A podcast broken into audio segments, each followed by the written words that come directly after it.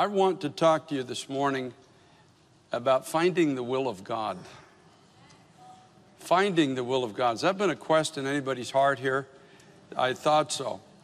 Uh, anybody found that confusing? Or, or you live in dread that you're going to miss the will of God for your life? Well, we're going to take a look at this because I feel that those of us who have walked just a little farther down the road have an obligation to make these truths clear and make them simple, understandable.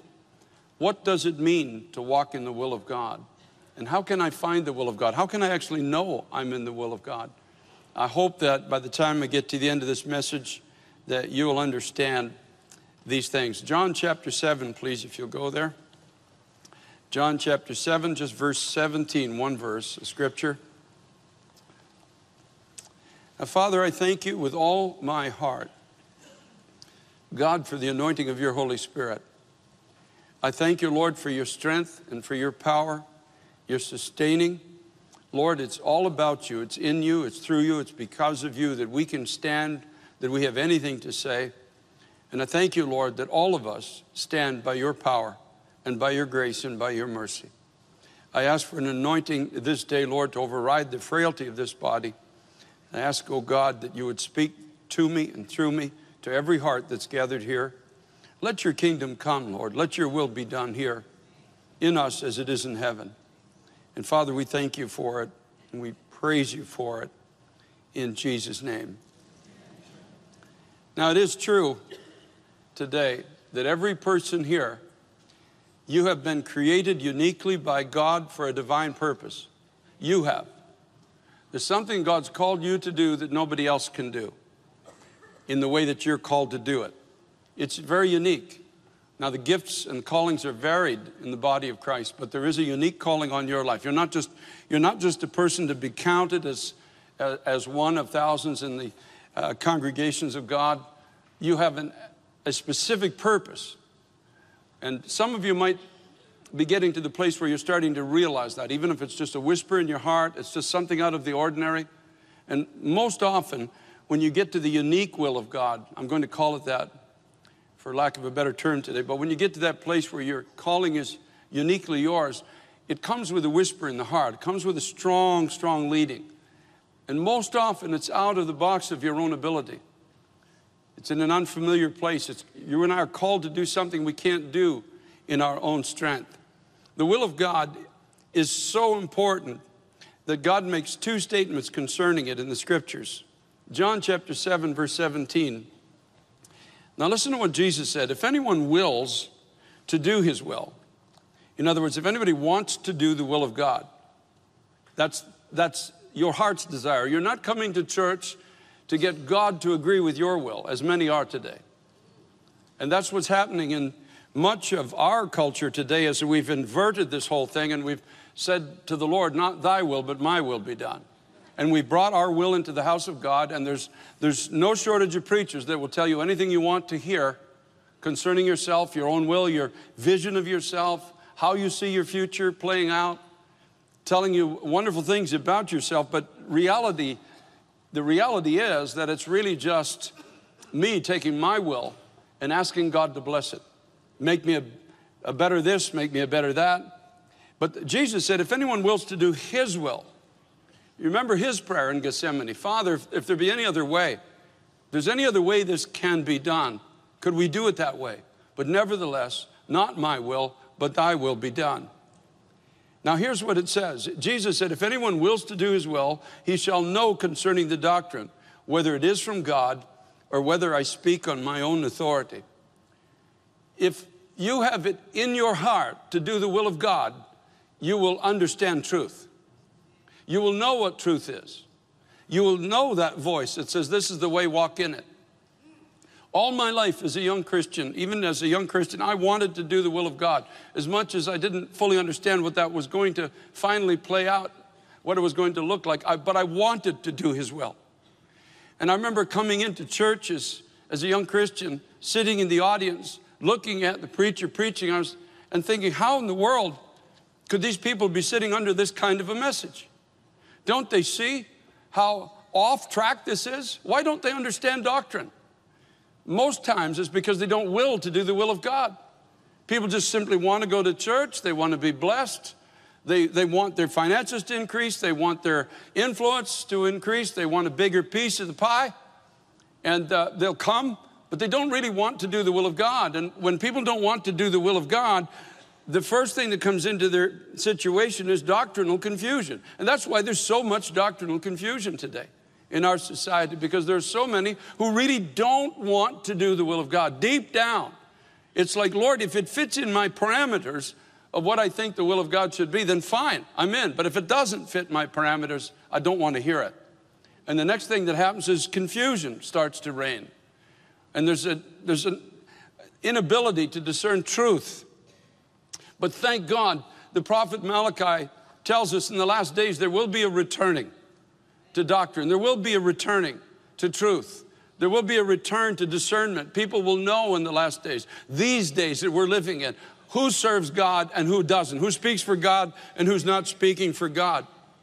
In Daniel, in his book of chapter 11, Daniel talks about a day very similar to ours when calamity begins to break out on the earth and evil begins to abound. But Daniel makes an incredible statement. He said, Those who know their God will be strong and do exploits. In other words, they'll be doing things, it's not by human might, it's not by human power, but it will be by the Spirit of God. There'll be something being done through them that only God can do. And folks, that's where we are now. We are right back to where the church began. The church began in a society that was against Christ. The church began at a time when the people of God were being marginalized, ridiculed, and the society at large under Rome was glad to be rid of this nuisance called Christ. But those people went into an upper room, and I have no doubt that when they began to pray, their prayer was not, My will, but thine be done. Oh God, show us the future for each of our lives. Show us, Lord God, what you have for us. And when they came out of that upper room, Every man, every woman, every young person was speaking of something that was not humanly possible to achieve. They had found the unique will of God for each of their lives. Every person speaking something different about the future and where God was going to take them. That's my assumption. Everyone speaking of these mighty works of God, doing it in the power of the Holy Spirit. This is where the church began, and by God's grace, this is where the church is going to finish before Christ comes for us again. I believe that with all my heart.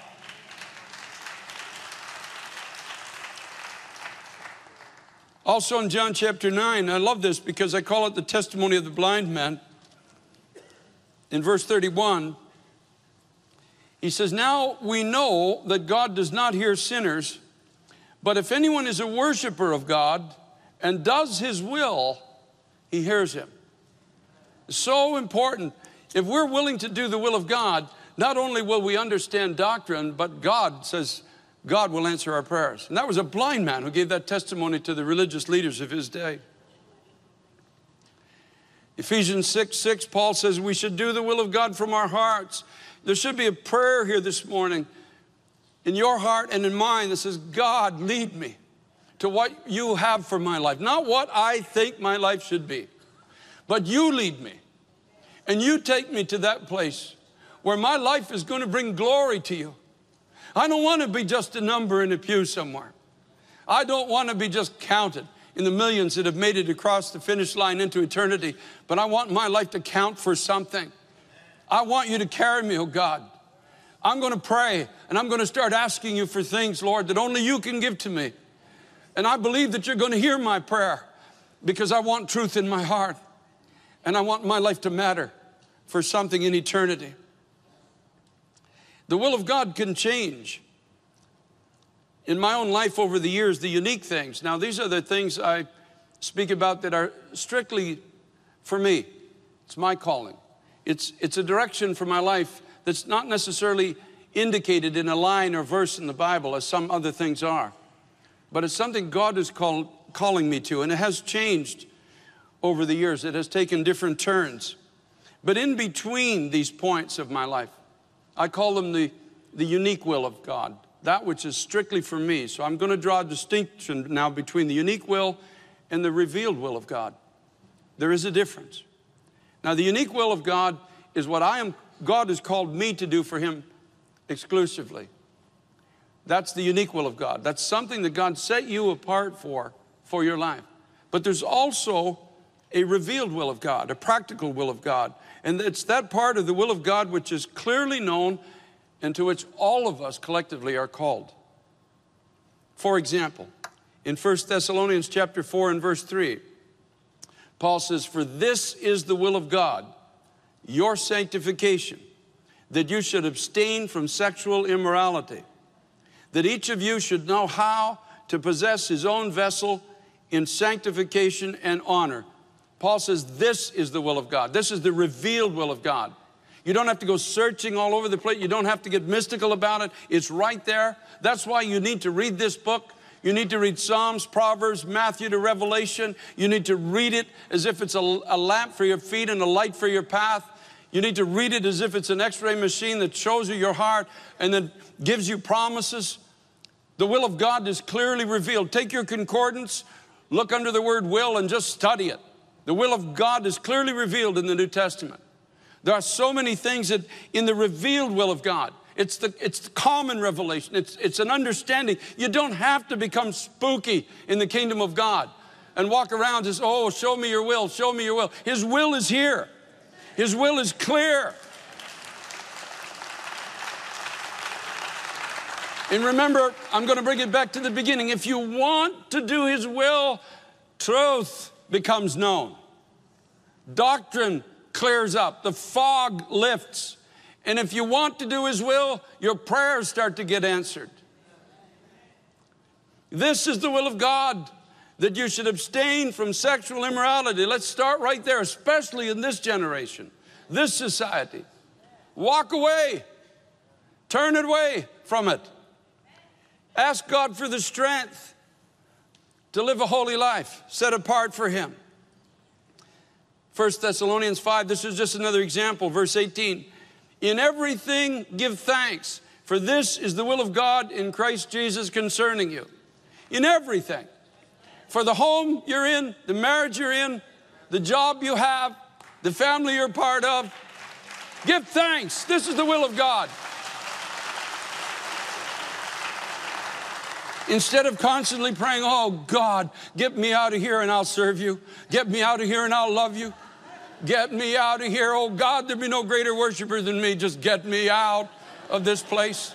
The Lord says, No, that's not my will. How can it not be your will to get me out of here? No, He says, My will is that you learn to give thanks where you are. You're going to win the victory where I put you.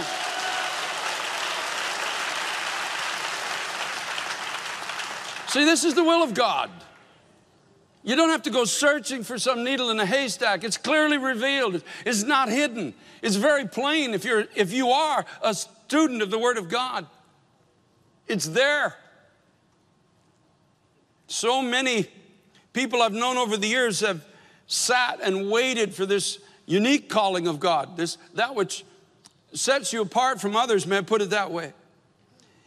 All the while, ignoring the will of God that is clearly revealed, ignoring it, walking away from it. And then many times that's why their doctrine becomes confused and their prayers go unanswered.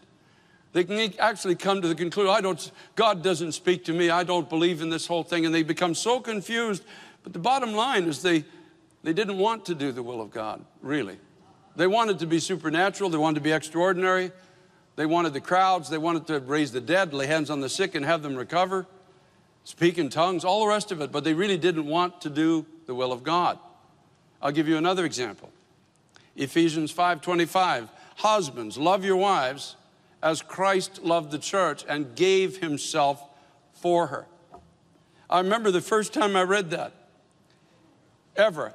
I blurted out, "Oh, right. That's easy for you to say." Paul was single after all. But it is the will of God. When we ignore the will of God, the revealed will of God, don't, don't, don't be focusing on being a great missionary or preacher if you don't love your wife as Christ loved the church. If you're not willing to be given for her, then put down the illusion of this unique thing coming out of heaven to your life one day. when you're ignoring the revealed will of God. Listen to what Peter says in 1 Peter chapter 3 verse 7. Husbands likewise dwell with them that's your wives with understanding, giving honor to the wife as unto the weaker vessel. That does not mean she's weaker than you. It means that God has placed her under your care. As being heirs together of the grace of life, that your prayers be not hindered.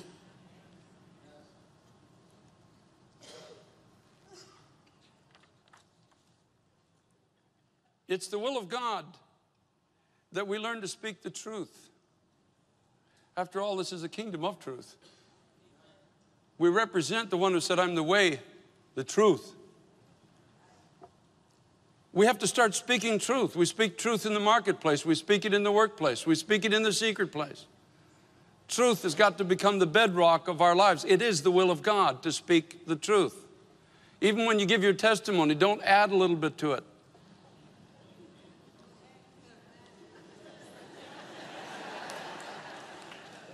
Remember one guy was sharing his testimony somewhere in Canada, and a friend of mine leaned over and said, That's a testimony. That's not a testimony. be loyal. That's the will of God, to be loyal, to be dependable, to show up. And when things don't go right, not to quit. Be loyal in the workplace as an employee, showing up on time and leaving when you're supposed to, not before. Be loyal. Learn how to be loyal. That's the will of God. Be helpful. That's the will of God. Be concerned about others. That is definitely the will of God. Be concerned. Reach outside of your own life and sphere, struggles, trials, concerns, desires, and ask God for a heart to, to care about others. Be hospitable. That's the will of God. That means you let people inside your three foot bubble that you and I like to keep around ourselves. We are not afraid to ask somebody to go for a coffee or even to come to our house if, if we know that's a reasonable thing to do. Be faithful and dependable. Don't be a person of just convenience doing the will of God if, if it feels right or you feel good, but not doing the will of God when it's raining outside or snowing and it's just too long a journey to take. I could go on for two hours through the scriptures and it prove to you the will of God is not hidden. It's not some needle in a haystack. A lot of people have that viewpoint of the will of God as if, as if God takes a needle and says, Hey, Gabriel, come here, look at this, watch this. I'm going to drop it in a haystack. Fun watching Brother Jones or Sister Jones try to find the will of God. And we're, we're praying and saying, Oh God, show me your will. Oh God, show me your will. And the, the will of God is, is so clear. It's not debatable. It's not hidden unless we want it to be hidden. And when we don't want to do it, then doctrine becomes confused and prayers start to go unanswered. And while we're doing the will of God, while we make the choice to just read and obey what we read and trust God for the strength to obey it, while we're doing the will of God, then suddenly things that are unique to each of us start to find us. And this is really key because I want you to hear this. I have never found the will of God for my life. The will of God has always found me. There's a huge difference. Remember to the church of Philadelphia, the Lord said, Behold, I, set before you an open door. I set before you. The will of God throughout the years has, as I did the practical, the unique found me. I, I did what every man is supposed to do. I did what every believer in Christ is supposed to do. I walked in the way as best as I knew that all who are called by the name of Christ are supposed to walk. And as I, I began to walk that way, then things that are not revealed necessarily line by line or word by word in the scriptures. Things unique for me started to unfold. Strong impressions of the heart that wouldn't go away. And I got to be honest with you, most of the time, the will of God is not something I wanted to do. Start a Bible study in a little country church in the middle of nowhere. Drive home, drive, get up early in the morning, feed the animals, because I used to have a farm, feed all the animals, go into work, drive 36 miles into work, work an eight hour shift, drive 36 miles home, feed the animals, tuck my kids most times into bed, and then head off to do a Bible study after that, another nine or 10 miles. Sometimes on snowy nights where it was difficult to drive down a road that there was no houses. But as I was faithful to what God called me to do, suddenly the unique will of God began to be unfolded. Strong impressions that just don't go away. Then the group of people at that Bible study said, Hey, we're a church. There's been no testimony in this area for 100 years, 40 square miles, no testimony of God that we were aware of. We're a church. And then I remember saying, Well, if you want to be a church, then I'll go find us a covering and a pastor.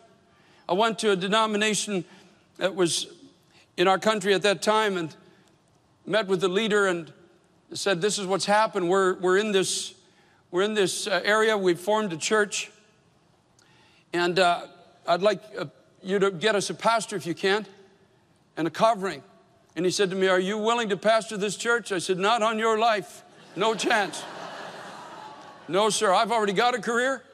I'm doing very well in my career. And I was on a board one time of a large church, and I'm not interested in that. I've seen some of the inner workings, and I just, please, just get us a pastor. That's all I ask you to do. And, and so he told me a search was being conducted, and so I'm preaching in this hotel. That's the only building in the whole town that would take us. They kicked us out of the high school, broke a contract with the city hall. There was a strong religious spirit that dominated the area, and they had us kicked out of every, every building in the area. And we're, the only place left that would take us was the hotel in the middle of town. It didn't have a very good reputation either. We had to turn over the girly posters and empty the ashtrays. And the children's church was in the men only room. And uh, it was uh, quite the place. And there was wagon, an organ player here with all kinds of cigarette burns on it, a bunch of wagon wheels in the front. If you wanted to get saved, you had to climb over wagon wheels to respond to an altar call. And we were packed out. Folks were standing right to the back. It was awesome. And then the owner of the hotel, was a lady that with a very questionable reputation, started attending the services in her negligee on Sunday morning because she lived in the building.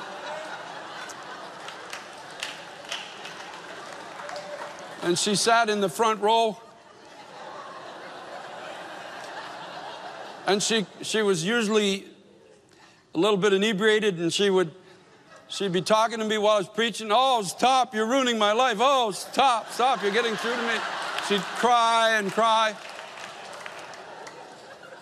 And then one day, the hotels in Canada are supposed to be closed on Sunday. But we got, we're packed to the rafters. People are shouting and singing. It's just awesome. The police come to the door, and she's the one who answers the door and tells them we're having church.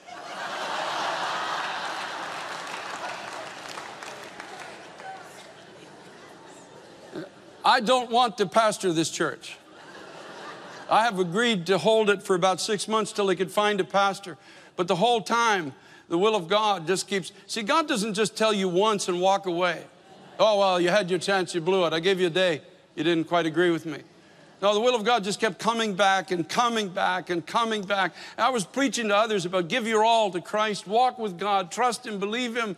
And the more I spoke it, the worse I felt inside because I knew my own heart I wasn't willing to obey Him. And the thought of pastoring this group of people just would not go away.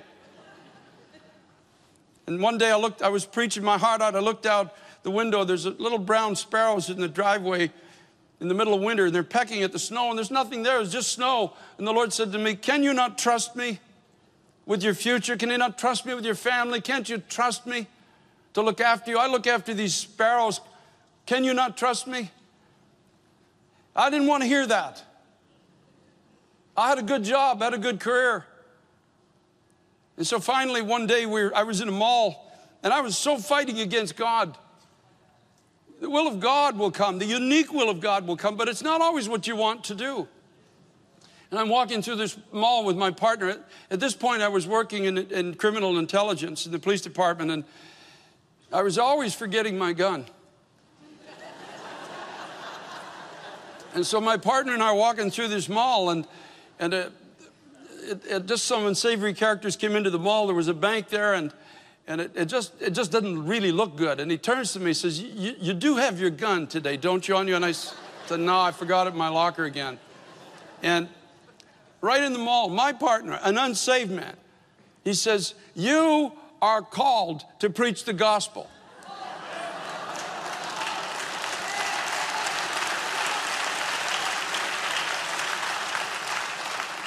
He says, Carter, you're a nice guy, but your heart is no longer here. Your heart is in another place. And he says, I'm telling you, man, you got to go and do what God is calling you to do.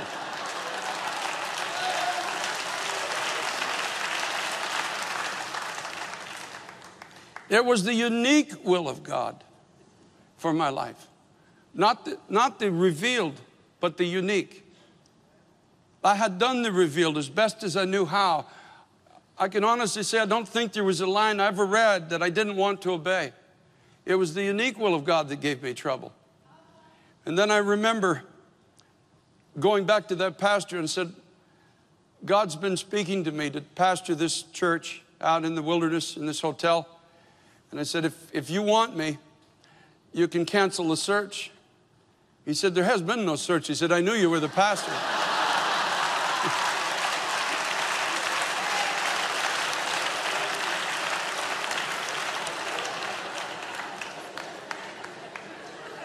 And the unique will of God has led me into many places throughout my life. And it sometimes it has changed. There's no way I ever could have known that I would end up in New York City. I started in children's church. Did you know that? I was a shusher. That's in the Bible. You can you got to search, but you'll find it. Pastor Teresa taught the children, and I shushed them. Shush. Shush. I would clean the carpets. We would have a Bible study in the country, and I would clean the carpets, take out the vacuum when everyone else was gone. When I started pastoring in a small church in Canada, I would wash the floors every Monday. I would just do. See, a lot of people are lazy. And they expect that this glorious visitation of God's going to come down one day and they're going to be a great evangelist. If you were starting a corporation today, would you come to me and say, Pastor, I'm starting a company in New York City. I want you to find me the five laziest people you've got in Times Square Church? you wouldn't do that, and neither would God. We, we, have to, we have to win our secret battles as David did in the wilderness. We've got to fight those giants that try to stop us from doing the basic things that are hidden. We got to fight, we've got to win, we've got to, we've got to walk in, in those hidden places and do the will of God when, when there are no audiences. Do the will of the will of God. A lot of a lot of preachers get put into the public eye having not really done the will of God. And that's why so many fall in our generation. The character is not formed.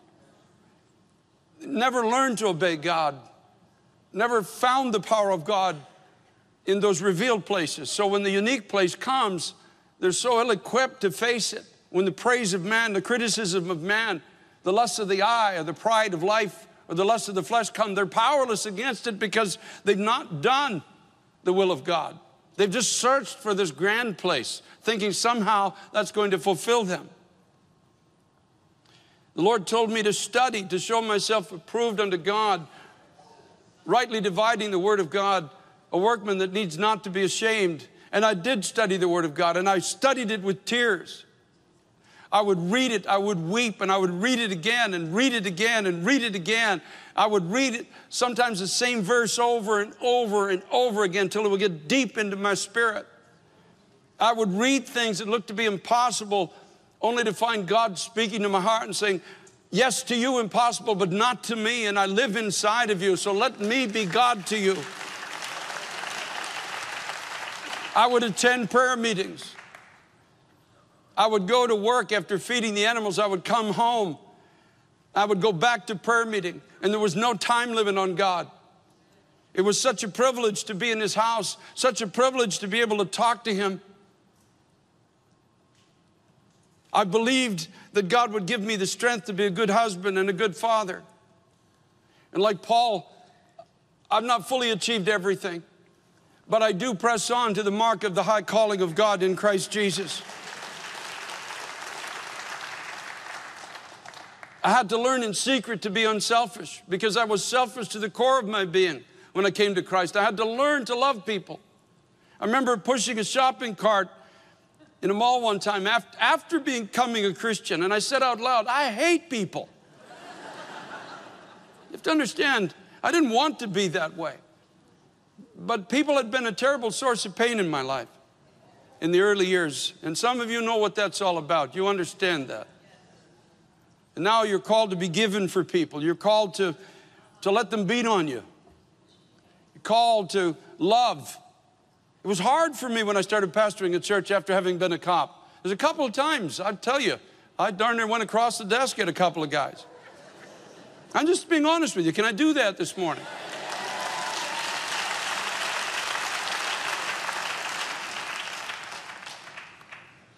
You have to be hard you have to be kind to these people who wouldn't have said boo to you before you got saved.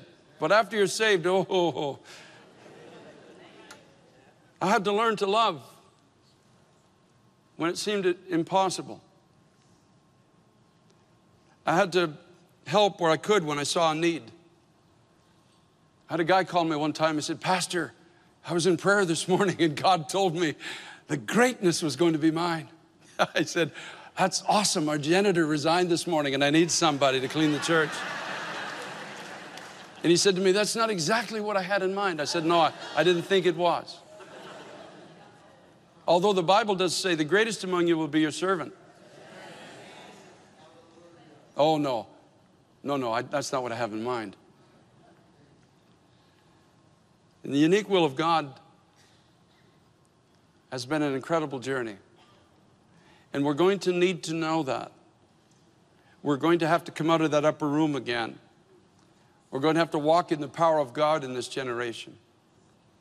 We're going to have to stand in the marketplace empowered by the Holy Spirit, uniquely called to be everything that God has called us to be. Because generic church attendance, as wonderful as that is, is not going to win this hour that we're now living in. We began in the upper room and we've got to finish in the upper room now as the church of Jesus Christ. I want to challenge you with all my heart that you learn to do the first things first. Do the first works, the first things. Come back to your first love if you need to. Where you open this Bible, beginning of the Gospel of Matthew, you start reading it and say, God, don't let me read the Bible, let the Bible read me. And Lord, where I fall short, let me trust you for the power and give me the will to do your will. Plant within me the desire to do your will. Give me the ability, oh God, to believe you and to change in those secret places from image to image and glory to glory, even as by the Spirit of the Lord. Don't let me live in this illusion that one day this mystical will of God's going to fall in my life when I am ignoring the revealed will of God. Help me, God, to take seriously your kingdom. Help me, Lord, to study your word. Help me to walk morally clean. Help me to pray. Help me, God, to be a good husband, a good father, a good wife, a good son, a good daughter. Help me to be honest in the workplace. Help me to care about people, oh God, in such an indifferent, selfish time that I find myself living in. Help me, God, to turn away from conversation, even in the media, that's simply going to bring me into a position of weakness. Help me to be a builder and not a destroyer. Oh God, help me, Lord, to believe you for those things in my life that nobody but you and I know about. Help me to get the victory, oh God, to walk honestly, to walk courageously, to walk victoriously with you. And then one day, one day, this strong impulse comes to my heart. And it's not necessarily where I'm the most comfortable. And it comes suddenly sometimes. And even though I may put it away for a season, it will come back because God is patient. A day is like a thousand years, and a thousand years like a day to Him. And He doesn't forget. And He knows your struggle. He knows my struggle. He knows how hard we find it like Gideon, to believe that in our poverty, God can bring a marvelous victory through our lives. He knows how hard it is for Esther to feel unloving and unlovely, to go into the king at the cost or potential price of her life to intercede for her people. He knows how hard it is for Moses after his natural strength is gone. He's no longer an eloquent speaker. His sword is gone out of his hand and only a stick is in his hand now. He knows how hard it is for us to believe that it's at this moment in our lives that the unique will of God comes to us. That specific calling through which we will glorify Him. Oh, but thank God for those hidden places. Thank God for the victory in those secret places. Thank God for the courage to do the will of God. And it may be hard now, but when God calls you in that moment, that divine moment for your life, whether it's a long season or a short season, where through you he is glorified, uniquely through your life. You will thank God that you studied this word. You will thank God you went to prayer meetings. You will thank God you made right choices. You'll thank God you learned to speak the truth. You'll thank God that when it seemed impossible, you made the choice to go through the paper wall the devil put before you, and you trusted God for the victory. You will thank God at those moments in your life.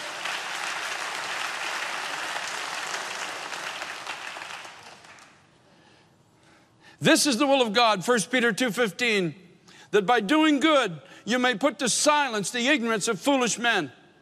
This is the will of God. By doing good, by doing right, by speaking the truth, by caring in an uncaring time, by praying when nobody else prays, by studying when everyone else is writing off the Word of God, by speaking the name of Jesus when everyone else wants to curse His name. This is the will of God by being an honest employee in the workplace, by doing the books right, by speaking the truth where you go, by lifting up and not casting down, by walking away from evil conversation, that you put to silence the ignorance of foolish men. This is the will of God. This is where character is formed. This is where you find out whether or not you can play on the team and you can go into the arena. You don't win the battle in the locker room, you're not going to win it on the field. You've got to win it in secret before you win it in public. You will suddenly not be the super evangelist that loves everybody if you've not learned, learned to love people in private. That's how it works. This is the will of God. And so don't worry about the unique will of God. That will come to you. You won't even be able to escape it. It will come. Today, think about the revealed will of God, the practical will of God. And you can get out from under this burden. Lord, what is your will? It's there. It's simple, it's real. And then when you finally get to the unique will of God, what if it doesn't even involve you? You ever thought of that? You study, you pray, and suddenly, this, this unique moment in your life comes.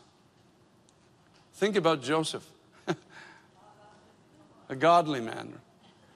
And the unique moment came to his life, and he said, I want you to marry this girl and, ra- and help raise her son.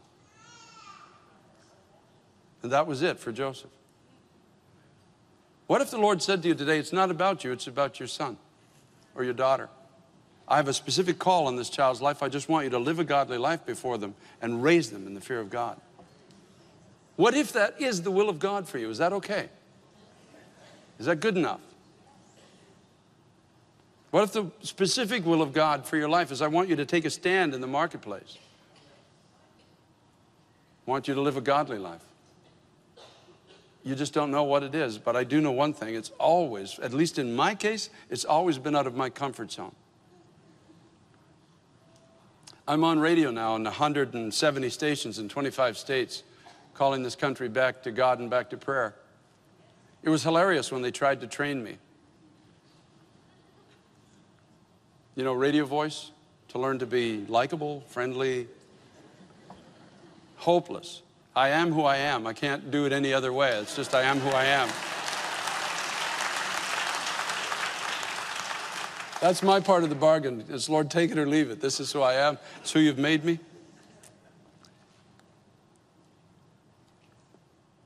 I challenge you with all my heart.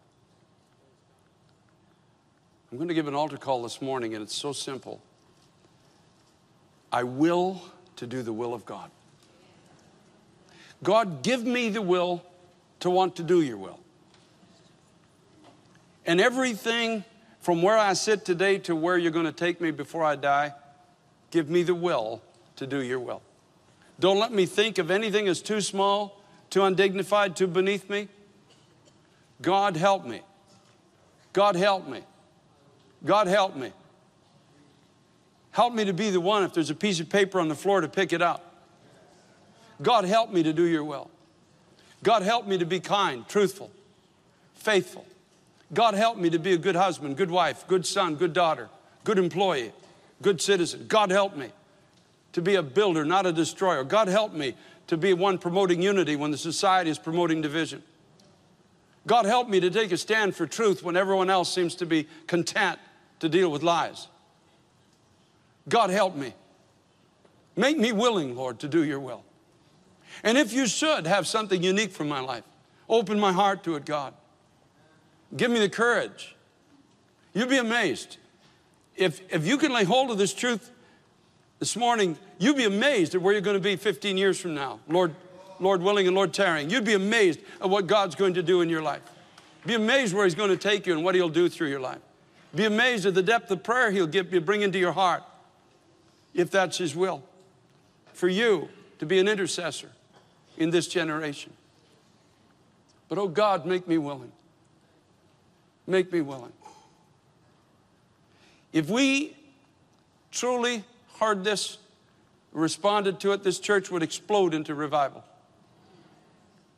There'd been an awakening here that beggars description. If that was truly the cry, truly the cry of your heart, Christ would become revealed to you in a way like you've never known him. Father, I thank you, God, for giving me the ability to speak this word. I've not stood here by might nor by power, but by your Spirit. Lord, I ask you, God, in this last hour in which we live, this last season of humanity as we've known it, that you would give all of us the desire to do your will. Lord, you know it's hard. You yourself, Jesus, asked the Father to be somehow relieved of having to go to the full extent of His will. That's why you invite us in our trials and struggles. Thank you for your mercy. Give us grace, Lord. And we're going to worship just for a moment. And as we do, for every person here, North Jersey as well and at home, say, God, I want to will to do your will. I want you to give me that kind of a heart. If that's the cry of your heart, we're going to stand at a moment in the balcony. You can go to either exit in the annex in North Jersey. You could step between the screens. I'm just going to ask you to come forward and let that be the single most cry of your heart. I want to will, oh God, to do your will. Plant within me the desire to obey you. What you've already revealed, and then what you will uniquely call me to one day. God, give me the desire to obey your will. Let's stand, please. And if God's speaking to you, just come. Meet me here at this altar, and we'll pray together in a moment. Praise God. Thank you, Jesus. Would you just stretch your hands out, please?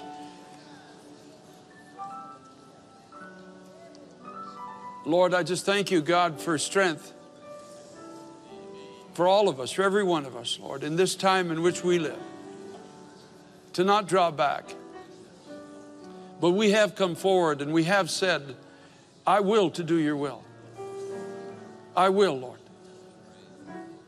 you have to put within my heart that passion, the strength, the desire, and the victory. It has to all come from you, Lord. We recognize that. We are weak, but you are strong. Lord, thank you that 120 weak people went into an upper room and prayed. And they wanted to do your will. And you came upon them as we sang, like a rushing of a mighty wind. And even Rome bent its knee. Father God, we thank you, Lord, that we have such a heritage. Guide us now into your revealed will. Help us, Lord, not to find excuses to disobey you. Give us the grace to do what you've called us to do. And open our hearts, Lord, when that, that divine calling for each of us comes. Give us the courage to obey it. Thank you for it. Thank you, God, for what you're about to do in this time. Praise you for it and bless you for it. In the mighty name of Jesus. Hallelujah. Thank you, Lord.